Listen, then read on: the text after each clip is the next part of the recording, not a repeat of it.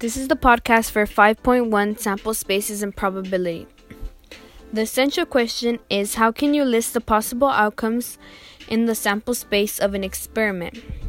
The first thing that I learned in this section was finding a sample space. The question reads You flip a coin and roll a six sided dice. How many possible outcomes are in the possible space?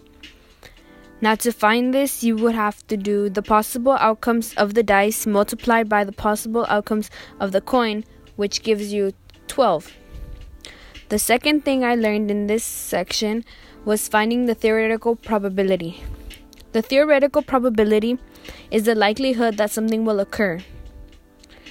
The question reads You flip a coin and roll a dice, a six sided dice.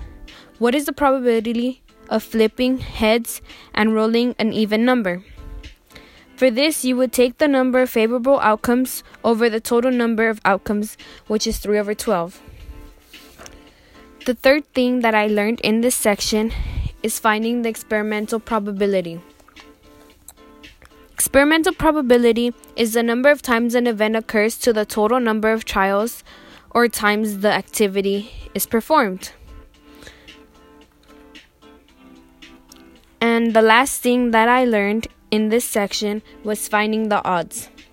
The odds in an event compared the number of favorable and unfavorable outcomes when all outcomes are equally likely.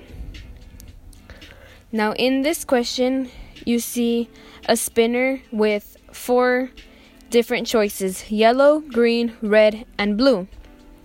The question reads Find the odds in favor of stopping on yellow. For this, it's the number of successes compared to the number of failures. So for this, it would be 1 because there's only one yellow, and 3 because there are three other colors besides yellow.